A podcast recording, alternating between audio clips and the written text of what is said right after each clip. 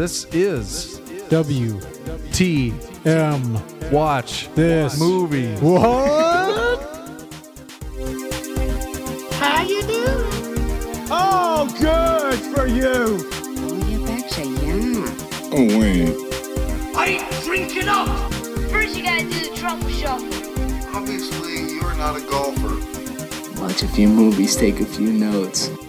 W T M. Watch this movie. Welcome back to a brand new episode of WTM Watch This Movie. I am Eric Mulder. My safe word is keep going. Joining me, per usual, is Mr. Positivity, aka Wolfie T. I can't talk too long. I gotta poo. What's up? Not much. Been a minute since we've done a recently seen episode. It's it's been a minute, and uh I don't think we're missing out on too much, to be honest. Indeed. Before we get started, I got something that you may be interested in. Hmm. Hold on a second here.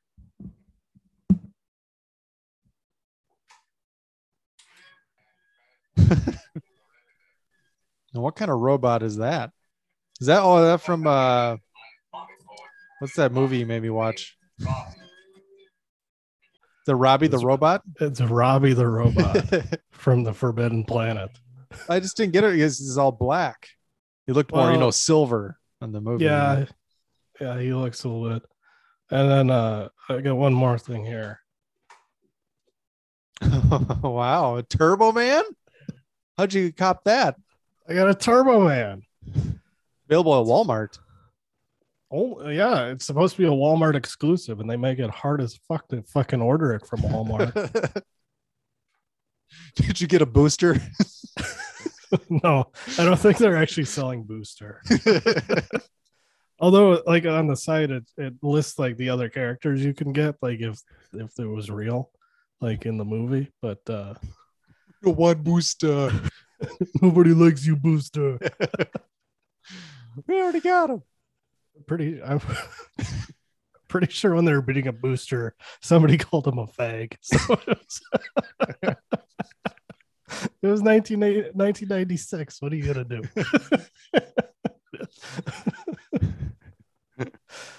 yeah, so like, like the uh, Funko announced on Twitter that they're selling the Turbo Man, and uh, like, here's a link to all our stuff, and like you go there and like the, the thing, the Turbo Man full size uh, toy isn't even listed on Walmart's website. I don't know. I just kind of lucked into finding the listing for it, which like sucks on Walmart because like even though it's Walmart exclusive, they have other like third party sellers that can sell through walmart.com like the exclusive toys but like jack up the price on them. So like they just buy them from Walmart and then resell them at walmart.com. And so like Should have talked to Zolly Becker. you probably would have hooked me up. Same thing happened with this Robbie the robot. It's only at Walmart, which sucks. But you can uh you can set up in stock alerts where they'll email you when it's in stock. But like if they if they send you the email to say it's in stock, you go back to the website and it's out of stock already. It's like they they scan them in one at a time, is what it felt like, and then like you just have to like refresh it and time it until somebody or like until one's available. And uh like I don't know to get the Robbie the robot, like I got it in my cart and then I tried advancing to my payment. took me an hour to get to be able to pay for it because it said something went wrong, try again later, like forever. And then uh, same kind of thing with the Turbo Man. So it was super frustrating, Hmm. but but I got them, and I'm hoping to never deal with Walmart again because they fucking suck. You just have to go to Zolly's shop, I guess.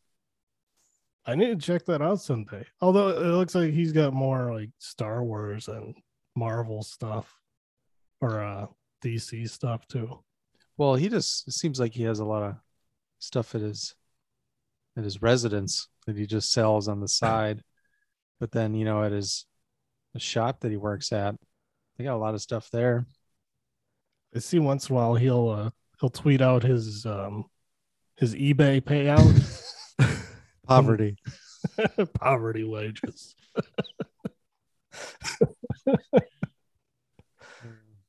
I haven't seen him. Did he get uh, did he get banned? on Twitter? Uh, I don't think seen so. him a minute. I was looking at his uh, tweets eh, within the past day or two. Okay, maybe I'm just not on there. saw a payout anymore. for like eighty nine dollars and it said poverty. I should check out his shop though, because I like collectibles. I went there Yeah. once, but uh, he wasn't there when I was there, so I've actually Yeah. never met him. If he had wrestling stuff, I'd be there like all the time. I think they do at the shop. I mean, I can't remember everything that they had, but it seemed like they had a a wide array. I feel like he'll judge me if I buy a Funko Pop.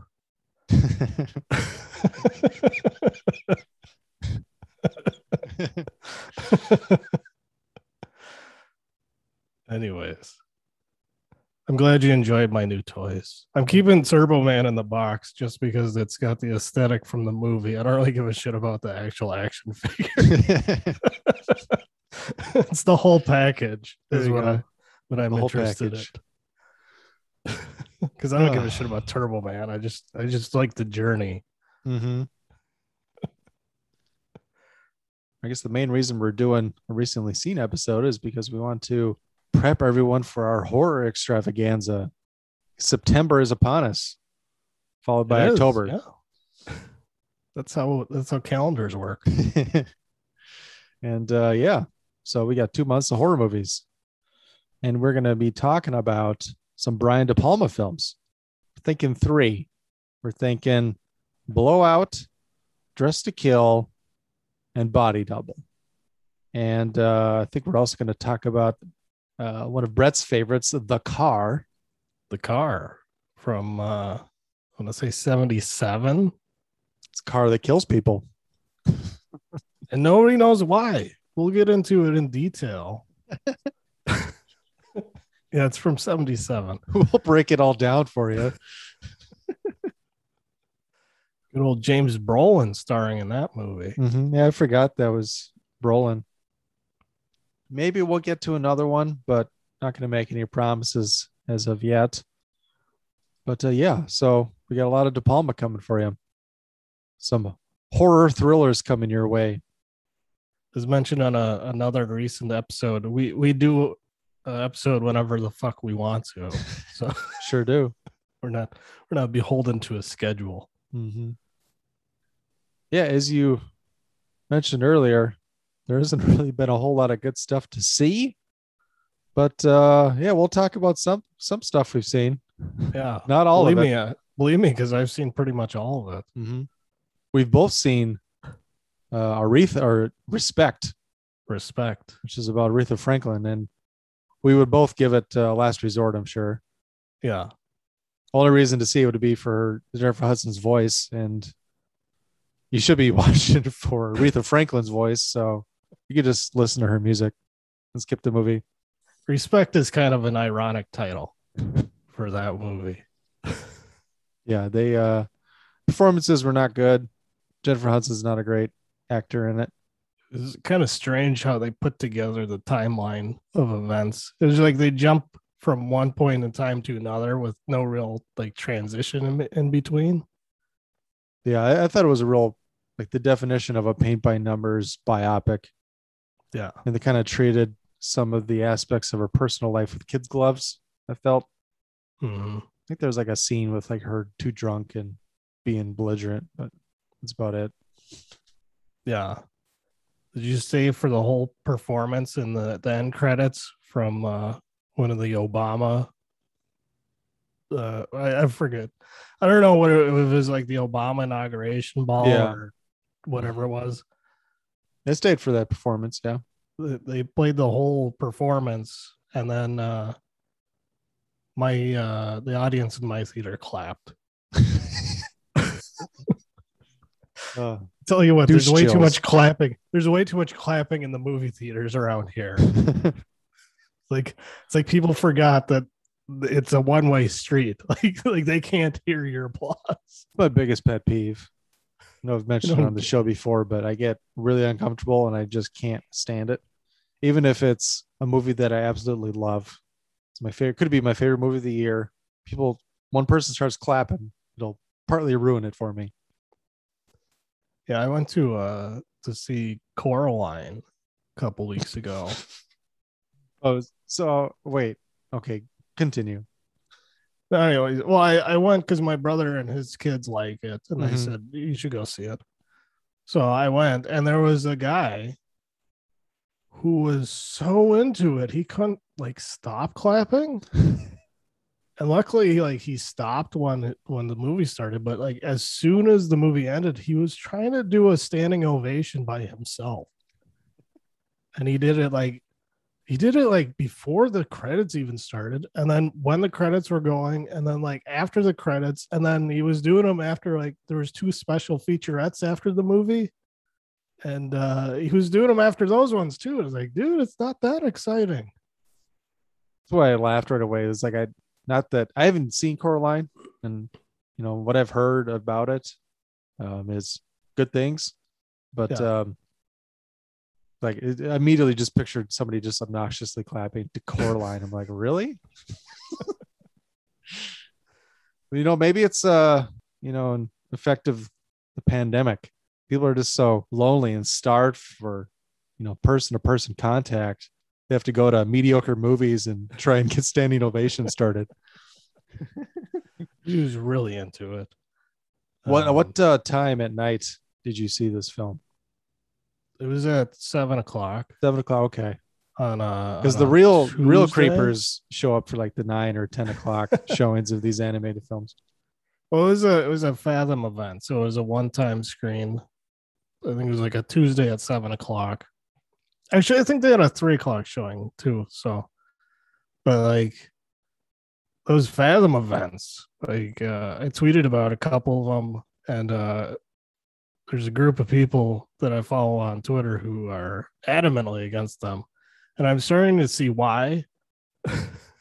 it's it's partly because the audience has been conditioned that there's going to be 20 minutes trailers before the movie every time Mm-hmm. and they don't do that for the fathom events they might have like a two or three minute intro uh before the movie but like they get right into it. So like people are coming in like way late and making all kinds of commotion and noise and standing in front of you. And and for that one in particular like the whole row in front of me was one big group and they had like a, a couple of kids and one kid was fucking talking at full volume asking his dad questions throughout the entire movie and nobody shushed that kid so anyways do you want to review some movies Yeah, let's uh, let's get into it. What did you see, Clarice? What did you see? Well, we are each going to be talking about three films today. I completed the movie challenge for The Hunt, so right. uh, let's have uh, let's have you kick it off. All right. Well, I got a, a scoop because I saw an AMC Investor Connection advanced screening of a movie called Cop Shop What from 2021. Cop Shop. cop shop? I did not see a trailer for this at all, ever. So I had no idea what was what I was getting into, and it doesn't come out until the 17th, I think. So, yeah, got in there early. Uh, directed by Joe Carnahan, starring Frank Grillo, Gerard Butler, Toby Huss, Oh, The Wiz. Oh, he's I, I tell you what, he's fucking hilarious in this movie. Like everything. I was trying to remember where I remembered him from. Is he, is he the Wiz? yeah, he's in the like- the Halloween reboot I or feel like sequel, whatever you want to call it. I feel like Elaine. I'm trying to find okay, Alexis Louder, Ryan O'Nan. These credits are just in a weird order. Uh, I think that's enough for the cast. It's a it's a pretty small cast. Uh, synopsis: On the run from a lethal assassin, a wily con artist devises a screen a scheme to hide out inside a small town police station. But when the hitman turns up at the precinct, an unsuspecting rookie cop finds herself caught in the crosshairs. So this is like a uh, I, I don't know, it's like a crime drama comedy action movie. Like it, it melts a lot of different genres together. Very uh reminiscent of Assault on Precinct 13 in a lot of ways. In that there's a group of people in a police station which uh eventually turns into a bit of a war zone. So it's kind of got that element to it.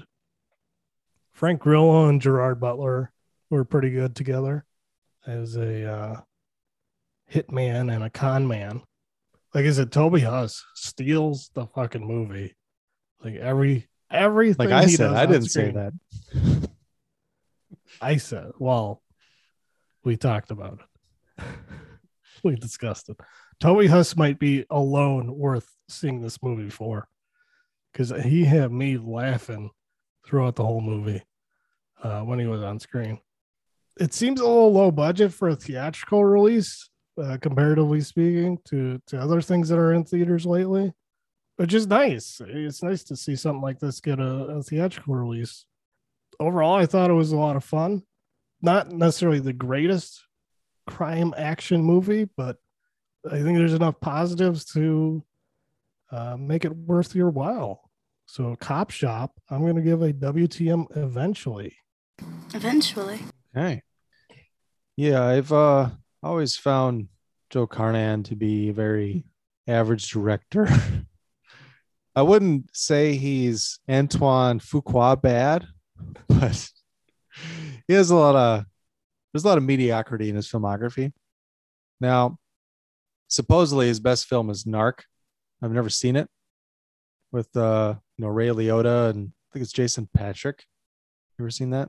From No, Oh two. I'm looking at his filmography. I've seen Smoking Aces, Yeah. which was a huge disappointment. Yeah, when you described this movie, it sounded like Smoking Aces because it's like a blend of action and comedy, and it's real. It's all slick and See, this one's a little more gritty.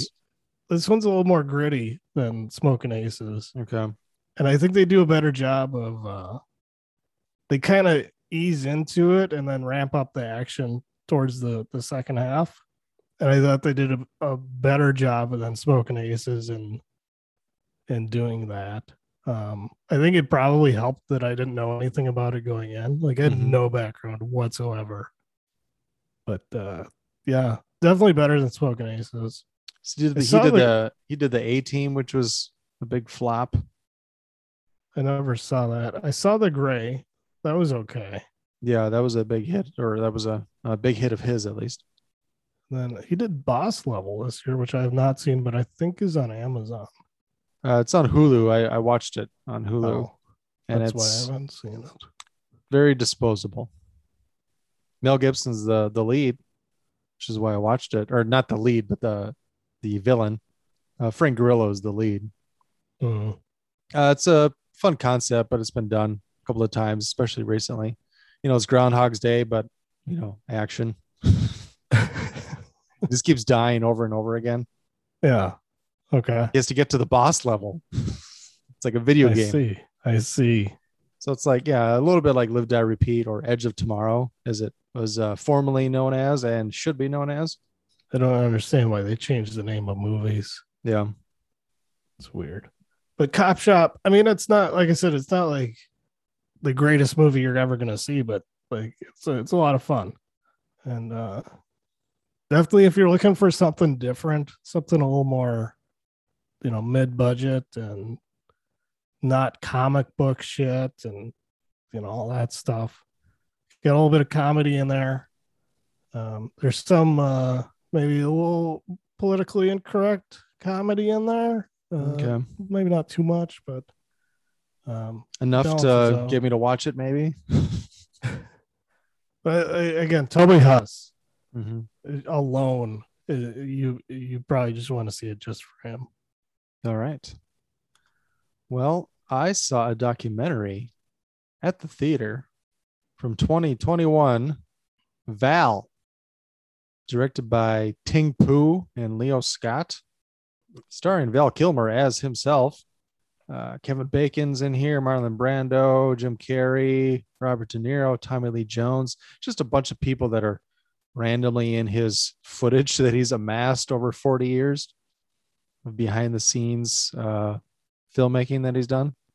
Mhm.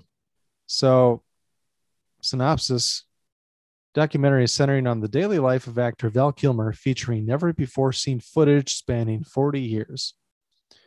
Because he uh, got a video camera when he was very young and used to make movies with his brothers.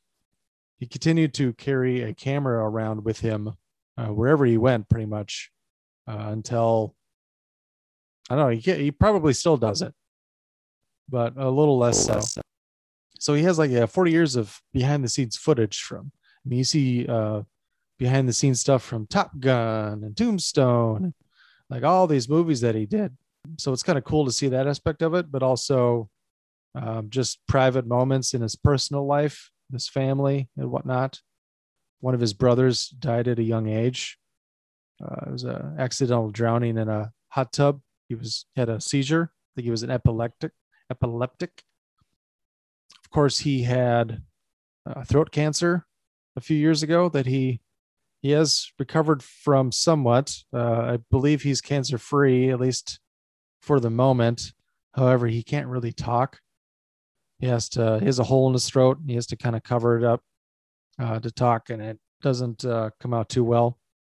They have to have subtitles for him, so it's pretty devastating to see him in that light. You know, because like growing up, Val Kilmer was never like my favorite actor. I never thought he was like the best, but my friends and I always kind of thought he was like the coolest motherfucker around. Like he usually like stole the show in whatever movie he was in, especially for a you know adolescent '90s kid, I guess. Uh, I mean, Tombstone, Heat. He was Batman. You know, he was he was the Saint. Um, he was yeah, of course, Top Gun. And Mhm. Iceman's one of the cooler villains, I guess, if you want to call him a villain. He's not really a villain, but for the purposes of the movie, he is Yeah. until the end when they got to fight the real villains, the commies. but yeah, he was always like the coolest dude on the screen, you know? And so it's kind of hard to see him nowadays. You always kind of heard stories about him being difficult, and he admits as much. A couple of testimonials, he talks about how he, in not so many words, but basically he burned some bridges or could be hard to work with, maybe. But I guess they could have gone more into that. However, I mean, I don't know how much you expect him to beat himself up when, it, when he's talking through a hole in his throat. Right. So maybe it doesn't give, you know, 100% accurate portrayal of him, but uh, you definitely like the passion he has for filmmaking and acting in general really comes through in here. Uh, so that was uh, that was good to see. But uh, yeah, I would definitely recommend it. I will give this an eventually. Eventually. All right. So the next movie I'm going to talk about another 2021 release called Flag Day. Hmm. It's directed by Sean Penn. The cast list is in a weird order again. Stars Dylan Penn, Sean Penn, Regina King's in there, um, Katheryn Winnick, Josh Brolin, and then uh, Hopper Penn is also in there. So Sean Penn plays father to his two real life kids who play his kids. The only thing I've seen Hopper Penn in is an episode of Viva La Bam. yeah, I don't know. Uh, I think they uh, they they claim that this was Dylan Penn's first role too. okay. So that's Hollywood nepotism at, at work. Mm-hmm. Well, Hopper, he's got 16 actor credits. Oh wow. on uh, IMDb. And Dylan has nine. So I don't know. This might be her first No, I don't know. But they, they made it seem like in the advertising, like she had never acted before, which uh, is apparently a lie. Um, synopsis A father lives a double life as a counterfeiter, bank robber, and con man in order to provide for his daughter. Now, this is kind of like a uh, kind of like a crime biopic, kind of like Blow or Goodfellas or something. Mm-hmm. But instead of being from the perspective of the criminal, it's from the perspective of the daughter of the criminal. So it's a little bit different in that way. So like you don't see like a lot of the crimes that are being committed or a lot of the, you know, stuff that's, you know, being hidden from the family because you're getting it from the daughter's perspective. Also, I didn't know going in that this is set in the state of Minnesota. Oh yeah. Oh, there you go. You betcha. Oh, you betcha, yeah. Yeah. Uh, so it's- it's basically just about the daughter's relationship with her father and you know the life she led growing up with him being in and out of her life uh, her and her brother's life and going back and forth between living with the father and her mother who had a drinking problem um, so she had a rough childhood and then kind of figuring out her life after going through a rough childhood like that.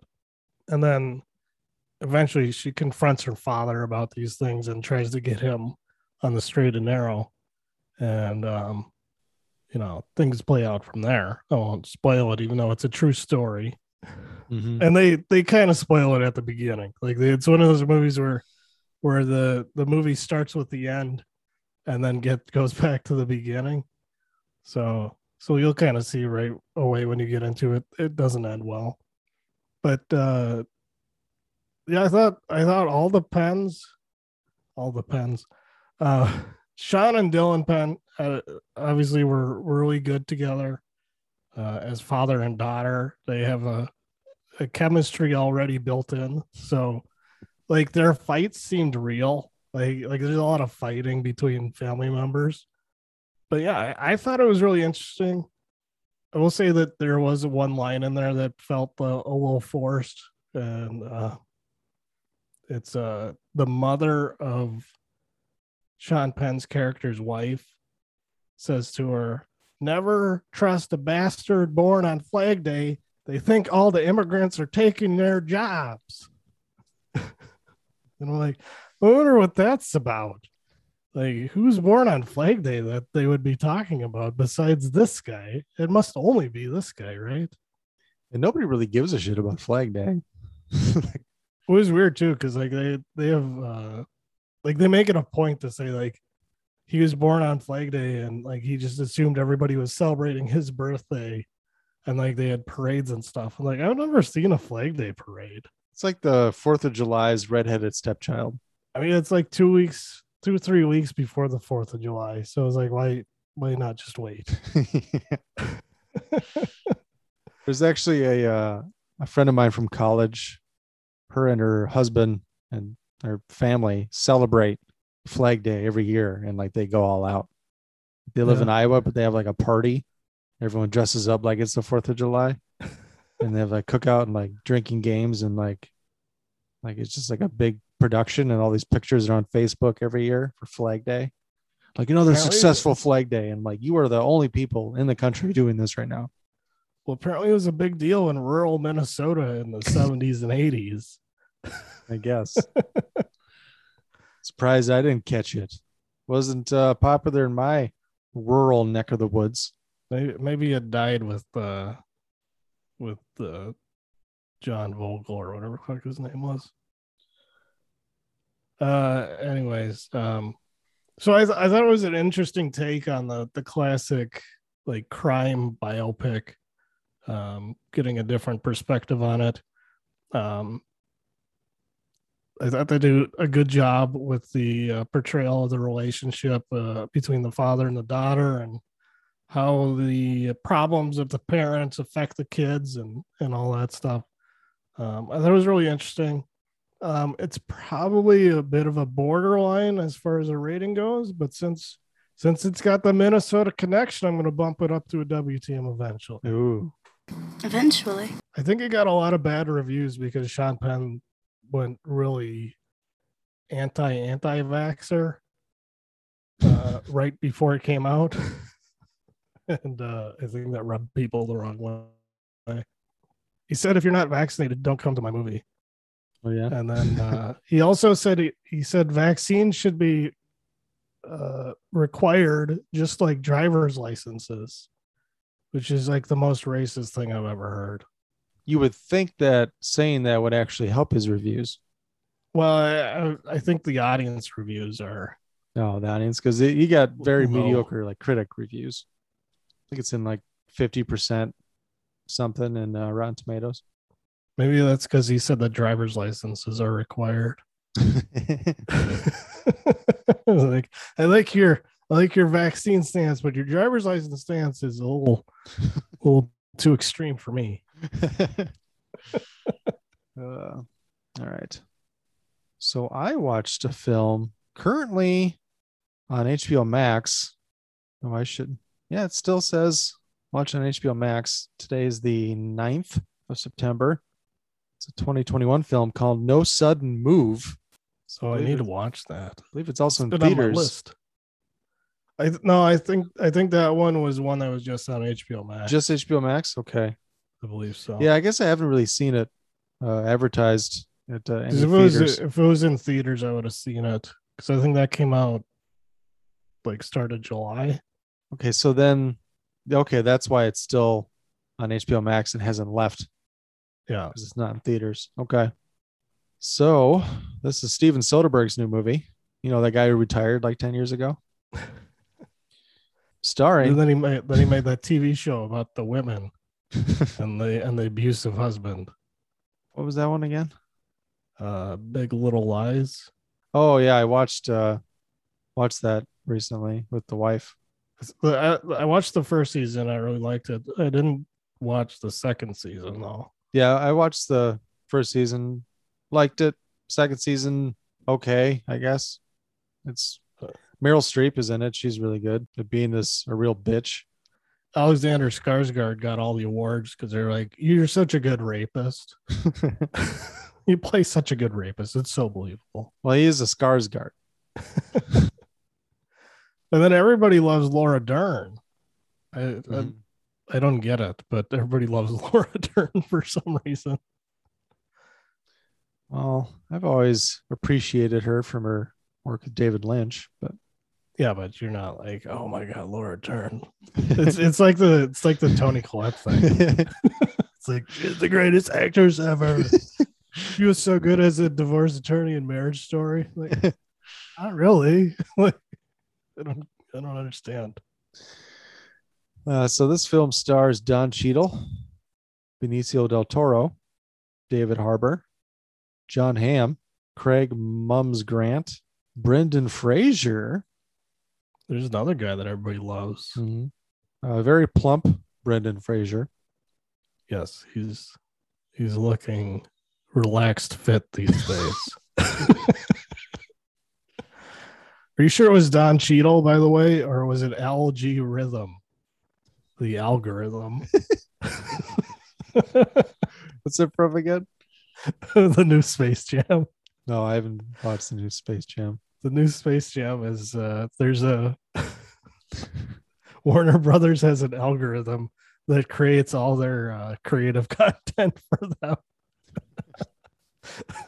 and it's just cross promotional shit. Uh, uh, Julia Fox is in here, who you would remember from Uncut Gems as Sandler's girlfriend. I would remember With the assets? yes, I do remember her. Uh, Kieran Culkin is in here. That's probably good enough for the cast. Synopsis A group of criminals are brought together under mysterious circumstances and have to work together to uncover what's really going on when their simple job goes completely sideways. So, yeah, these uh, lower mid level criminals are given a pretty simple job to do. It seems like it's too good to be true. Well, it is. Well, that's a problem. So, I mean, I won't say too much about it. but uh, yeah, you don't know who you can trust in here. You know who to believe, where the story's gonna go next. It was a decent movie. So Soderbergh has all these accolades. People just and everyone drops their pants when like a new Soderbergh movie comes out. Besides me and and you, I hope. like I, I never really got the appeal. It's like, oh, it's Steven Soderbergh, Ocean's Eleven. It's like, yeah, and twelve and thirteen and eleven isn't that good. And like I remember I heard so much about sex lies and videotape, but on Blu-ray and watched it once and I've not revisited it. I was pretty bored with it. I don't know. I know he's he's been pretty innovative in some of the things that he does, mainly in terms of using digital for a lot of things. He shot that one movie on an iPhone. I forget which one it was. Is that the girlfriend experience, maybe? Or the one after that? Uh, I'm not sure. The one after that is The Informant. Yeah, I never saw that one. I think I saw that. I mean, it's okay. Like like you said, most of his movies are just like, eh. Yeah. it's like I could I could appreciate uh some of the contributions he's made, innovations, and like he's trying things. I'll give him that. Right. He's definitely trying. Then he's like, I'm quitting movies. And then like two months later, I'm not quitting movies. it's like Jay-Z. It's like I'm retired. Here's a new album. Jay Z, he retired at one time, but he's like, "This is my last album," and then like half the songs are like, you know, like you're not gonna see it when I come back wearing the four five like Jordan. like, remember- yeah, So when he retired, it's like not, it's not your last album. He Yeah. retired in like 2003. Jay Z did. Yeah. And then like he had a new album come out after that, and then like another double album with R. Kelly or something. And it was like you you're not retired. Everyone He- just wants to copy Floyd Mayweather. Like I'm retired. Don't even try and pay me enough money to come out of retirement. You don't even want to talk about how many retirements you have unless you're talking about pro wrestlers. Terry Funk retired probably uh, two dozen times over the course of 25 years. Well, I'm Like- sure that's like because his movie career didn't take off like he thought it would after Roadhouse, I guess. Well, he he started doing a final match. Like he had a uh, you watched uh, Beyond the Mat, right? I had you watch that. He had a, a retirement show in 1997, and he was in the 1998 Royal Rumble in January. Yeah, and then he retired uh, like twice before the 90s ended after that and he i think he finally stopped wrestling in like 2015 Yeah. But uh, I guess going back to No Sudden Move, I enjoyed it. I thought it was good. Probably worth your time. You know, it's got good actors in it. Matt Damon shows up as he's wont to do in a Soderbergh film. Yeah, I'll give it uh, an eventually. Eventually. Just a Right. run of the mill, solid crime picture, I guess. yeah it doesn't sound like the most original concept but Mhm. then again i'm sure there's a lot of dif- different ways you can go with it Yeah. uh, just based on that yeah. Like the performances The are good original enough and it was entertaining and there's some funny moments. Does matt damon look more like stillwater or the last duel Last duel, which one's that one? That one's coming out next month. It's uh his wife gets raped by Adam Driver and then they have to duel. Oh. it's Ridley Scott's new movie. Like him and then Ben Affleck's there and like Matt Damon and Ben Affleck both have like blonde bullets Okay. and uh Matt Damon's got like a like a goatee, just a goatee. it's, it's funny you bring that up because so you ever listen to the podcast Come Town? No, I I think you sent me one clip about uh Ari Aster's first movie, which I ended up watching that movie and they described it perfectly. Like like they didn't leave anything out. Yeah. Um they're pretty funny guys. Uh but they were talking about Stillwater. Like they haven't seen it. I think he was just talking about a trailer. We talk about movies that are coming out. And it's like not having seen what the like the trailer, what the movie's about, just seeing like a picture of what Matt Damon looks like. He's like, I think it's just like, I'm Matt Damon, you raped my daughter, and I'm gonna kill you. it's like it's kind of close. It's like, well, no, in Stillwater, his daughter's in prison. He's trying to get her out. But I guess in another new movie, his wife is raped, and then he's gonna kill the dude. Right. well, it's funny. I saw I saw the trailer for the last duel before I saw Free Guy, and I'm like, that main actress in Last Duel, she looks so familiar. Where do I know her from? And then I, I found out later that she's the main actress in Free Guy. Okay. So like, I knew her from the movie I was about to see. Hmm. Which that happened before uh fucking old too. Like the they had the trailer for last night in Soho. uh-huh. Like the one the one girl is like the the daughter in the movie Old. And I'm like, she looks so familiar. What do I know her from? Like, oh, from the trailers of the movie I'm about to see. But she was in uh she was in Jojo Rabbit. She was the the Jew in the wall.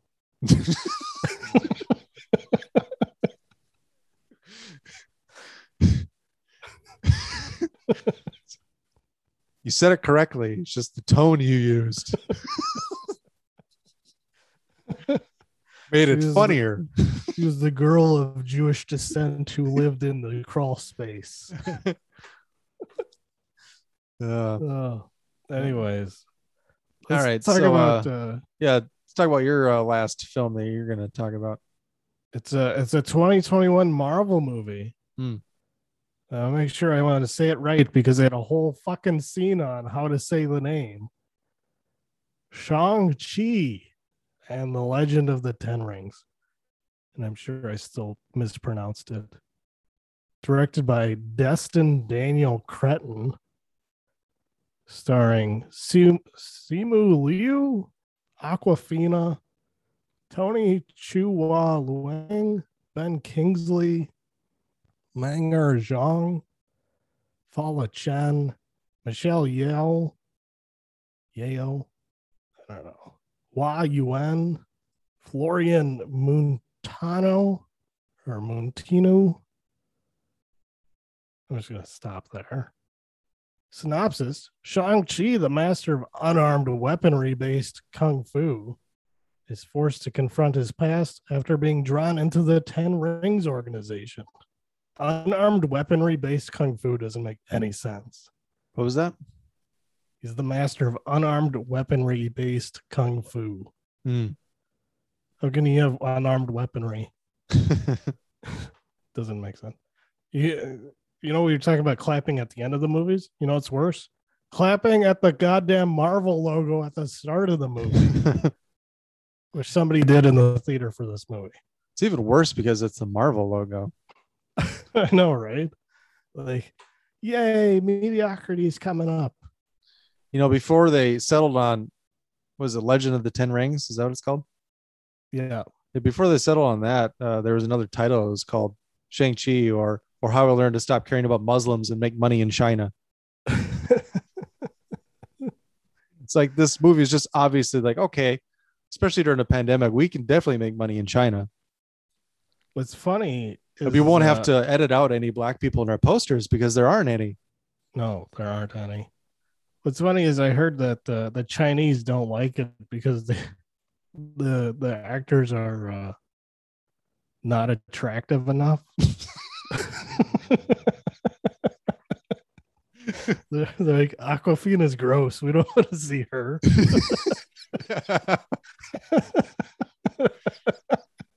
Uh, that's hilarious. Uh, so I don't know. This movie, obviously, like they lift a lot from other like uh martial arts movies. And like I'm not a huge martial arts movie guy. Like it's- and I'm not a huge like Hong Kong movie guy. But I've seen like some of them and like they lift from like all of them. So like you're you're constantly thinking of these other better movies while watching these fight scenes. And uh I don't think that helps this movie's uh you know, appeal. Mm-hmm. There were parts where people were laughing at stuff, and I like I got the joke, but it wasn't funny for most of it. So I I don't know. That, like I don't I don't understand why they're laughing. Um, just overall, like I said, it's just mediocrity. I don't know. Like it's it's not the worst Marvel movie I've seen, but it's it's middling at best. I assume if you're like super obsessed with the Marvel universe, you have to see it because it'll fit in somewhere else. Um, I mentioned Ben Kingsley in the uh, the the cast. He reprises a role from one of the Iron Man movies, The which I didn't one. see. Yeah, so like, like I don't know if that would have made it better, but like I'm like I don't get like why why it's a big deal that he's here. But I don't know. I think you can skip it unless you're like a super fan. I mean, if you're just a casual comic book fan or a movie person, you can skip it. WTM last resort. It's a last resort. I'm glad you bit the bullet on this one because I have no interest in this or any other Marvel movie coming out after Endgame, basically. I've just checked out. I just don't care anymore. It seems like all their films are just, you know, like you said, very mediocre, very middling. Like I, I thought Black Widow was pretty good actually. Mainly because Florence Pugh like really carried that movie. Like she's she's like clearly the the most interesting thing about that movie and like it, it's a character that could have easily failed because you know she had the russian russian accent throughout. I would take black widow over this one but like you probably don't need to see black widow either. It's just like a a serviceable action movie um but you know is what it is. Know, everything Disney does now is geared towards how will it sell in China? I saw there the people are mad now at Scarlett Johansson for suing for her royalties because now Shang-Chi isn't in uh it's only in theaters, it's not on Disney Plus yet. So people are like blaming Scar- Scarlett Johansson for that. So she's officially canceled again. Yes. So she's free to play a tree if she wants. she's canceled until well, I, I don't know if she can come back to the Marvel because they they killed her off. And I don't know. Yeah, an Endgame, right? Yeah. And then Black Widow takes place before Endgame or before Infinity Wars, I guess. I don't know. It's confusing. But I think she's done with Marvel. I sure hope so. All right. Uh yeah, let's get on to the uh last review of the episode. I completed the movie challenge for The Hunt. And we're not talking about the Mads Mikkelsen film, okay? We're talking about the real one. The Mads Mikkelsen one is really good. I haven't seen it. Uh, I think the first time I heard about that was on uh, our friends at Movie Drone podcast Oh. talking about that recently. Yeah, we're talking about The Hunt from 2020, directed by Craig Zobel, starring Betty Gilpin, Hilary Swank, Ike uh, Barinholtz, Wayne Duvall, Ethan Suplee, your favorite. I was, I was getting mixed up with uh, the other Ethan. Who's who's the other guy? Embry? in, uh, Ethan Embry. Yeah. uh, Emma Roberts, Christopher Berry, Sturgill Simpson, Kate Nowlin, and Amy Madigan. Synopsis 12 strangers wake up in a clearing. They don't know where they are or how they got there.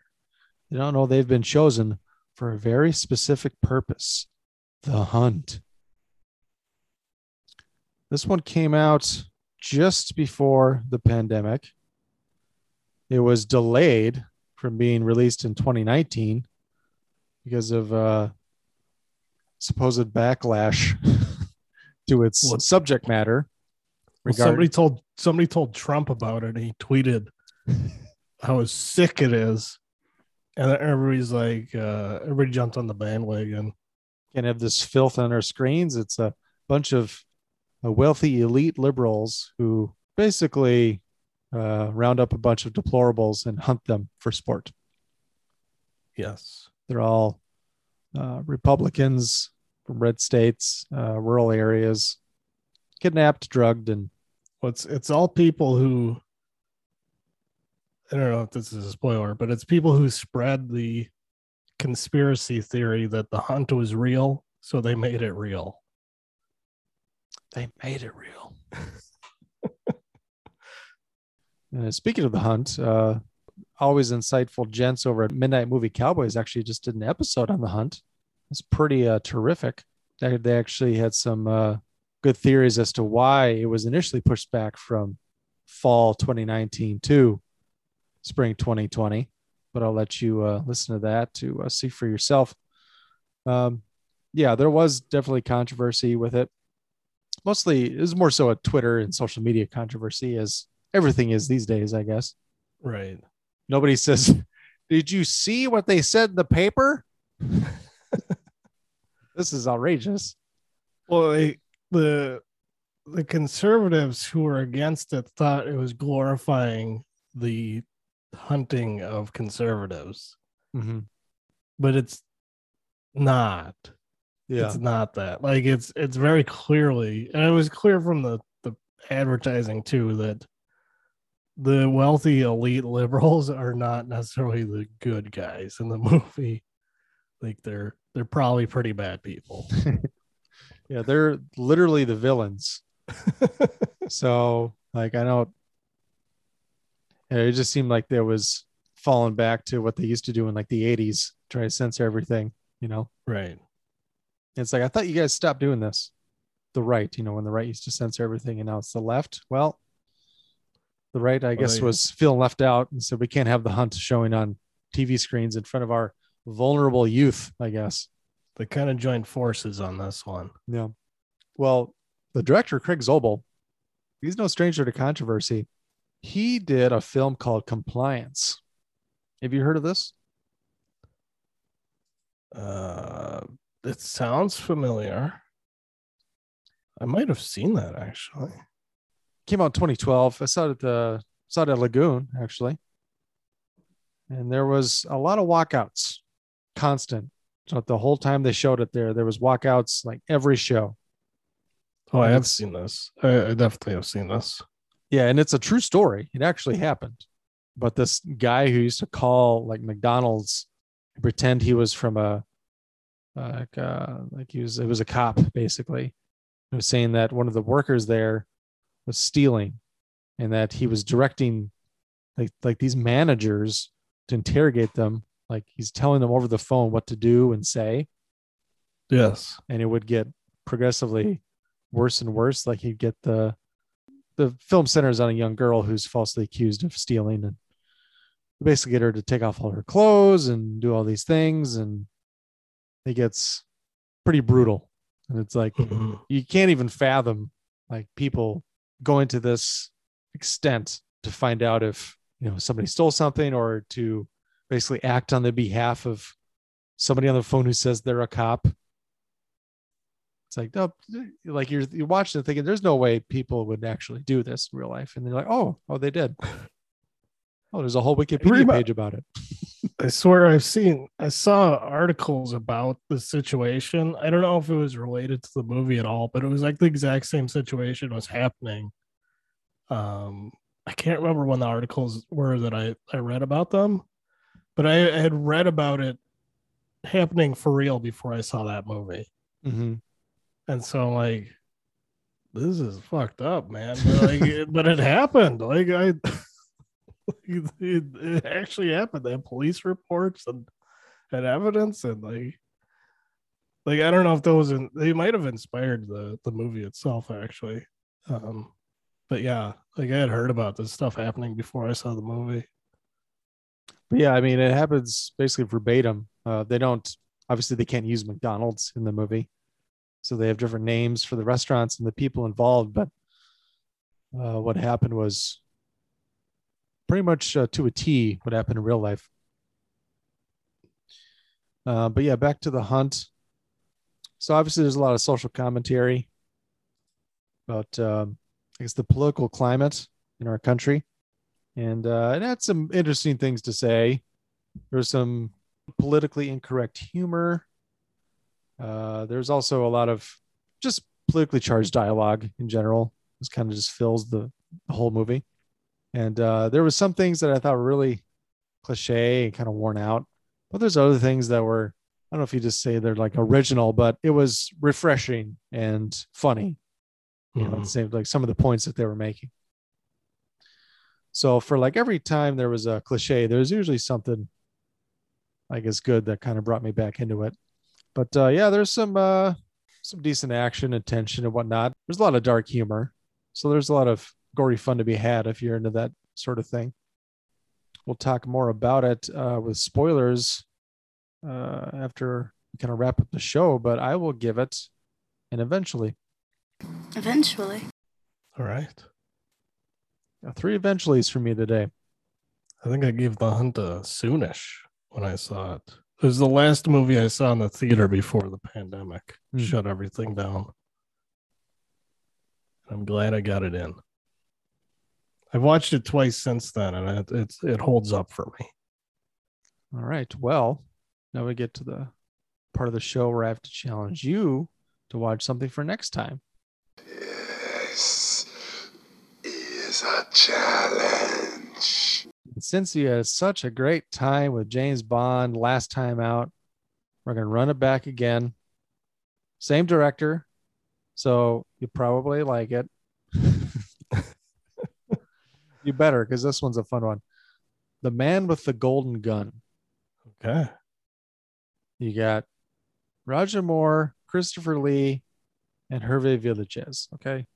It's just a, a dream team. That sounds interesting. It isn't one of the best bonds, but it's one of the more fun ones. Let's put it that way. And if uh, you remember, so the last one we watched was Diamonds Are Forever, and you'd already seen Live or Let Die.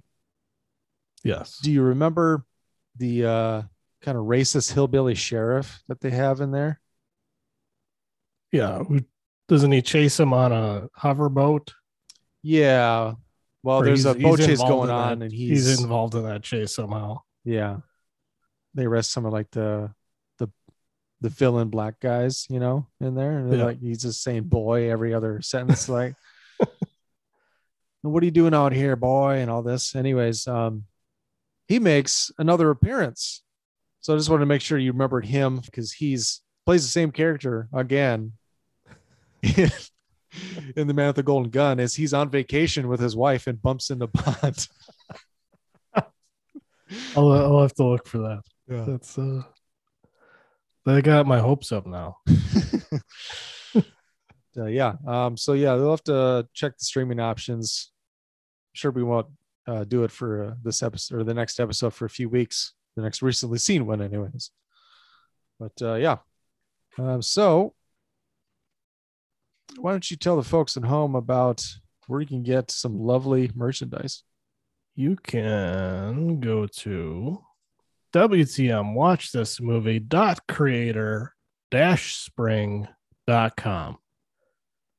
Got all kinds of stuff on there t-shirts, hoodies, stickers, coffee mugs, all kinds of stuff. Um, and a bunch of different designs out there. Then you got the logo in its original black and white. You got in a bunch of different color schemes. Got a, some alternate logos and uh, a few other surprise uh, designs out there. So check it out and uh, pick something up and uh, help support the show. yeah, you can reach out to us. You can email us at watchthismovie at yahoo.com. Follow us on Twitter at watch this underscore movie or Brett at positively wolf one. Check out our website at WTMWatchThisMovie.com and please subscribe, rate, and or review on Apple Podcast, Stitcher, Spotify, and many other podcast apps. So let's get into spoilers for The Hunt. What do you want to talk about? Wow. I'm not sure. Well, I was gonna say uh rewatching the the hunt, the opening scene makes it very much a time capsule movie in that they uh they don't name him by by name, but they're definitely referencing Trump Yeah. in the opening scenes. Um, and with Trump out of office, it it really doesn't uh, doesn't necessarily fit anymore. But it's, it's very much a time capsule of his presidency, of the the political division that that was uh, rampant. Mhm. I guess it still is to an extent for sure, but uh, definitely, uh, like I said, time capsule movie.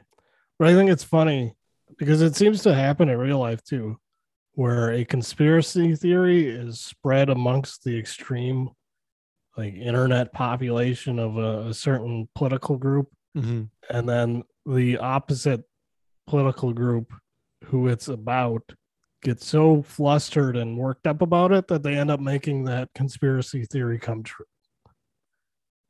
And uh so that's that's what they do. they they they joke about the hunt because it's a conspiracy theory in the right wing annals of the internet. And then they uh they get in trouble for joking about it and then they're like, fuck it, let's just do it. Which I thought was a, a funny concept. About the opening scene on the plane with uh, Dennis from uh, Always Sunny Yeah, I thought he was perfectly cast in here. Dennis is perfect. for sure? Glenn The- Howerton. Yes, as a stuck-up, snobby, rich, uh, rich elite. And His then character uh, wasn't even that far off from Always Sunny. Like was, it could have just been like Dennis on a bad day, you know? which he kind of plays that character in almost everything he does. Yeah. like on, uh, I don't know if you ever watched the show AP Bio. No. It's on Peacock now. I used to watch it, it was on when it was on NBC, and it's it's basically like another version of Dennis, like like a less rapey version of Dennis. Dennis without the Dennis system. yeah, he he's he's good at playing that character. Yeah, and then like uh you want to kind of go let's kind of go through like the different like everybody's a stereotype, right? Yeah. Big So, like, archetypes on both sides. Yeah. So like the first the first right winger you meet is on the plane and it's a character named Randy who looks an awful lot like Randy Quaid. and he, he wakes up prematurely and they uh they do a poor job of killing him. yeah. The- the nice effect there with the stiletto heel through the eye. Yeah. So the one guy sticks him with a pen in the neck and it doesn't do the job. And then uh, Hilary Swank puts a stiletto through his eye. What did you think about Emma Roberts? Did Were you were you caught off guard when she uh she got her head blown off? Not really. I was actually more surprised that uh, Ike Barinholtz was uh, offed as quickly as he was. Yeah. I thought he was going to be a little. I mean, I knew that uh, Betty Gilpin was going to be like the main character, I guess because of the poster. Yeah. Right. But like, I think Ike's name was on the poster too, and I'm like, okay, we're gonna, he's gonna make it until you know almost the end at least, Mhm. and then nope. Well,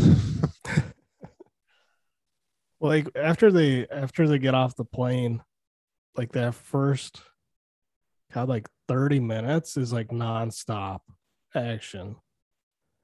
Like Yeah. of, of them finding they find the box in the field with all the weapons and uh they uh they honeypot them. they get the yeah, they get the muzzles off and uh I was actually surprised that they did give them like working weapons. I thought that was kind of cool. yeah, I mean, you know, it was a honeypot to to snipe them, but still, like they could have just been empty, unloaded, no ammo. right. But no, they have ammo. Yeah, I was uh, that first scene of everybody getting killed was oh, I was laughing so hard at that in the theater. Like they start sniping at them and like Emma Roberts barely gets missed and she's like crouching she's like, oh, they almost hit me, and then her head just explodes. yeah. Another woman runs off towards the woods and falls in a tiger trap, gets speared by like three different spikes. And then uh, the other guy that was with Emma Roberts before goes and helps her out, and he steps on a landmine and he gets blown to pieces.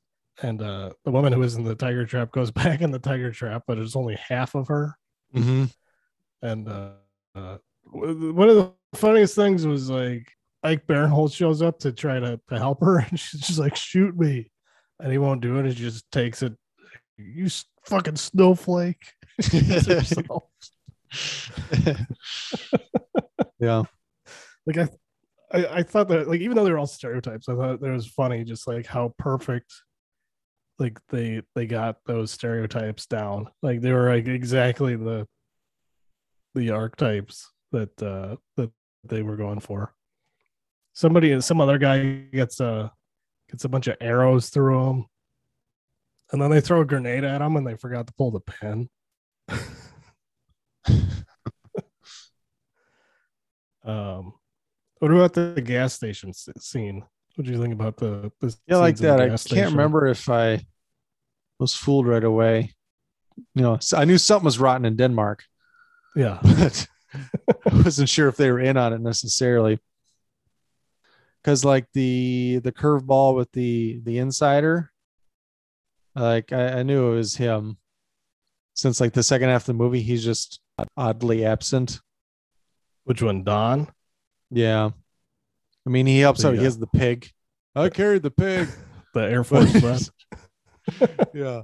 But like, he's just like not around as much as everyone else is. And yeah, you don't really see where he goes from the beginning. Yeah. But uh, yeah, well, it was pretty shows... funny that the uh that the fake uh but the crisis actors and the train were actually crisis actors or at least some of them, you know. Because well, then had, he was like, "Well, real refugee. They had real refugees. Yeah, real refugees like showed up while they were doing their crisis acting, I guess." well, there's the one elite guy who was a person of color, and they're like, "We." Like the like, there's the, one scene where they're going through the the candidates, and they're like, mm-hmm. they get to a black guy, and like, oh no, no, we can't, we can't hunt the black guy. And they're like, well, we gotta have some diversity. We gotta have at least one person to call her. And like their one friend's like, well, I'm gonna be the crisis actor. I'm gonna be a refugee. but it was funny when they came off the train and like, like he just starts talking English to uh, Ethan Suplee. Mm-hmm. He's like, I knew it. I knew it. but I like the I did like the uh, the couple in the in the fake gas station so like they they take out three of them and then they're cleaning up and and the old man pulls a soda out of the the refrigerator mm-hmm. and uh you know they they killed one of the the women with poison donuts. And uh, his wife goes don't drink that it's poison. And he spits it out. He's like you poisoned the soda? She goes no it's got 62 grams of sugar in it. Like, yeah amy madigan it was cool seeing her I remember her mostly from uh, Uncle Buck, his Buck's girlfriend, worked at the uh, tire shop. Yeah. I was trying to remember where I know her from. She looked really familiar for sure. Um, the other guy, her husband, looked kind of familiar too. But uh, yeah, so that was great. I thought Betty Gilpin was fantastic as like the um, like they imply that she's kind of like the moderate like or she's like she's not involved in the political debate at all. Mm-hmm. um although she probably leans i would say she probably leans right just from demographics and being a, a, veteran and things like that. Mm-hmm. um although she probably doesn't participate in the political uh a white veteran from the south knows how much cigarettes cost in Arkansas. you fucked up, bitch. I haven't really seen her in much, but yeah, I, I liked her. I saw she was in Glow. I don't know if I'll ever watch that, but I don't know. Never say never, I guess. I don't know. I guess she was in the new Grudge. She was in the remake of the Grudge, so I saw her in that like a month before the hunt. Uh, she's also in Stuber, which you saw. yeah. So I've seen her and stuff. I just didn't recognize her. Yeah. But I thought she did a good job in this. It was believable as a you know military trained person who could take out some poorly trained elites. hmm And a National Guardsman. Yeah. How about them sitting in the bunker talking about how Ava DuVernay follows them on Twitter? that was pretty good. Ava liked one of my tweets, or wasn't somebody say that? Yeah. I don't know what else. Is there anything else specifically you want to like? Is there anything that you like specifically didn't like? Uh, no, I mean, I mentioned earlier there was some dialogue and uh, that was just kind of cliche, but I mean, I understand it. You know, they're all arts types; they have to do the stereotypical language, I guess. Yeah, I think that was definitely intentional. Um, I did watch the. Uh, I, I got. But I mean, just like uh, when you're reading news articles today, and half of them contain the terms straw man and gaslighting, and you're just like, I'm, I don't want to hear that shit anymore. I'm tired of reading about it and hearing it. Right. Yeah, I get it. I just, I, I don't know. I thought this did a good, good job of satir- satirizing it on both sides. I, I got this on Blu-ray, and um, after the, I watched the movie and I let the credits roll, and I started playing bonus features after it, which I, I don't generally watch a lot of bonus features, but um, it seemed like based on that that the intention was to kind of ride the fence and show you know how stupid both sides can be about these Yeah. you know things that they're disagreeing on and like how how one side can you know look at themselves as like morally superior while literally hunting people for sport and then the other side can demonize you know these other people just because they're rich and powerful and how like if we don't change stuff like it's probably just gonna escalate to that point uh, with real world violence I definitely thought they did a great job, you know, riding the fence, um, and yeah, poking fun at both sides. I thought it was perfect. Like they didn't seem to uh, favor one side over the other too much. They they allowed everyone to make some points, I guess. Yeah And um, I guess the only other thing I had was so do you think she was the conspiracy theorist or podcaster person they were talking about? At the end, you know, she denies it, saying it wasn't her. And I get her mail all the time. You know, it's a mistaken Yeah. identity. i kind of assumed it wasn't because like the uh the profile pic was somebody giving her the finger so like i could see it being like the other crystal from town going up to her at work and flipping her off and like using that as a profile picture but Mm-hmm. like they do leave it, I guess, open ended enough to think that maybe she was just lying. But Yeah. Because they also make it think like she's gonna die, you know, after she gets stabbed, and then like, no, she lives. right, right. I don't know. It just didn't seem like in her character to to lie at that Yeah. point. Like especially at the end of the fight when you know that the Hilary Swank's character is gonna die. Like what you know, what benefit is it to her to continue to lie about it? Uh, you know, Well, she could so she doesn't give her the satisfaction. Yeah, I suppose. but yeah, I mean, it could also be making a point about how it doesn't matter if she really is a conspiracy theorist or not, you know, Right. in the grand scheme of things, it doesn't matter what a person um, says or does. Maybe they don't deserve to be murdered. this is true. Um, I was gonna say it, it makes me want to read Animal Farm. It was uh my fifth grade class. It was one of the books that we read aloud as a class, but I Mhm. don't remember hardly anything from it. So I kind of because they kept referencing it in this. I think I I saw somebody else something else recently that was referencing that too. So I I wanted to go back and read that or watch an adaptation of that. Haven't gotten around to it. yeah, I don't really, You read really remember a lot of Animal Farm. anyways, that's uh that's about all I had. I think. Um, Okay. I I don't know if you had anything else, but I think that'll do it. Get out of here before the connection cuts us off again. So right. we will check you later. Guess we'll see you around. All right, check you later. Bye. Wait, such a dork, man? What are you talking Check you about? later. Check you later. Hey, man, get off my case.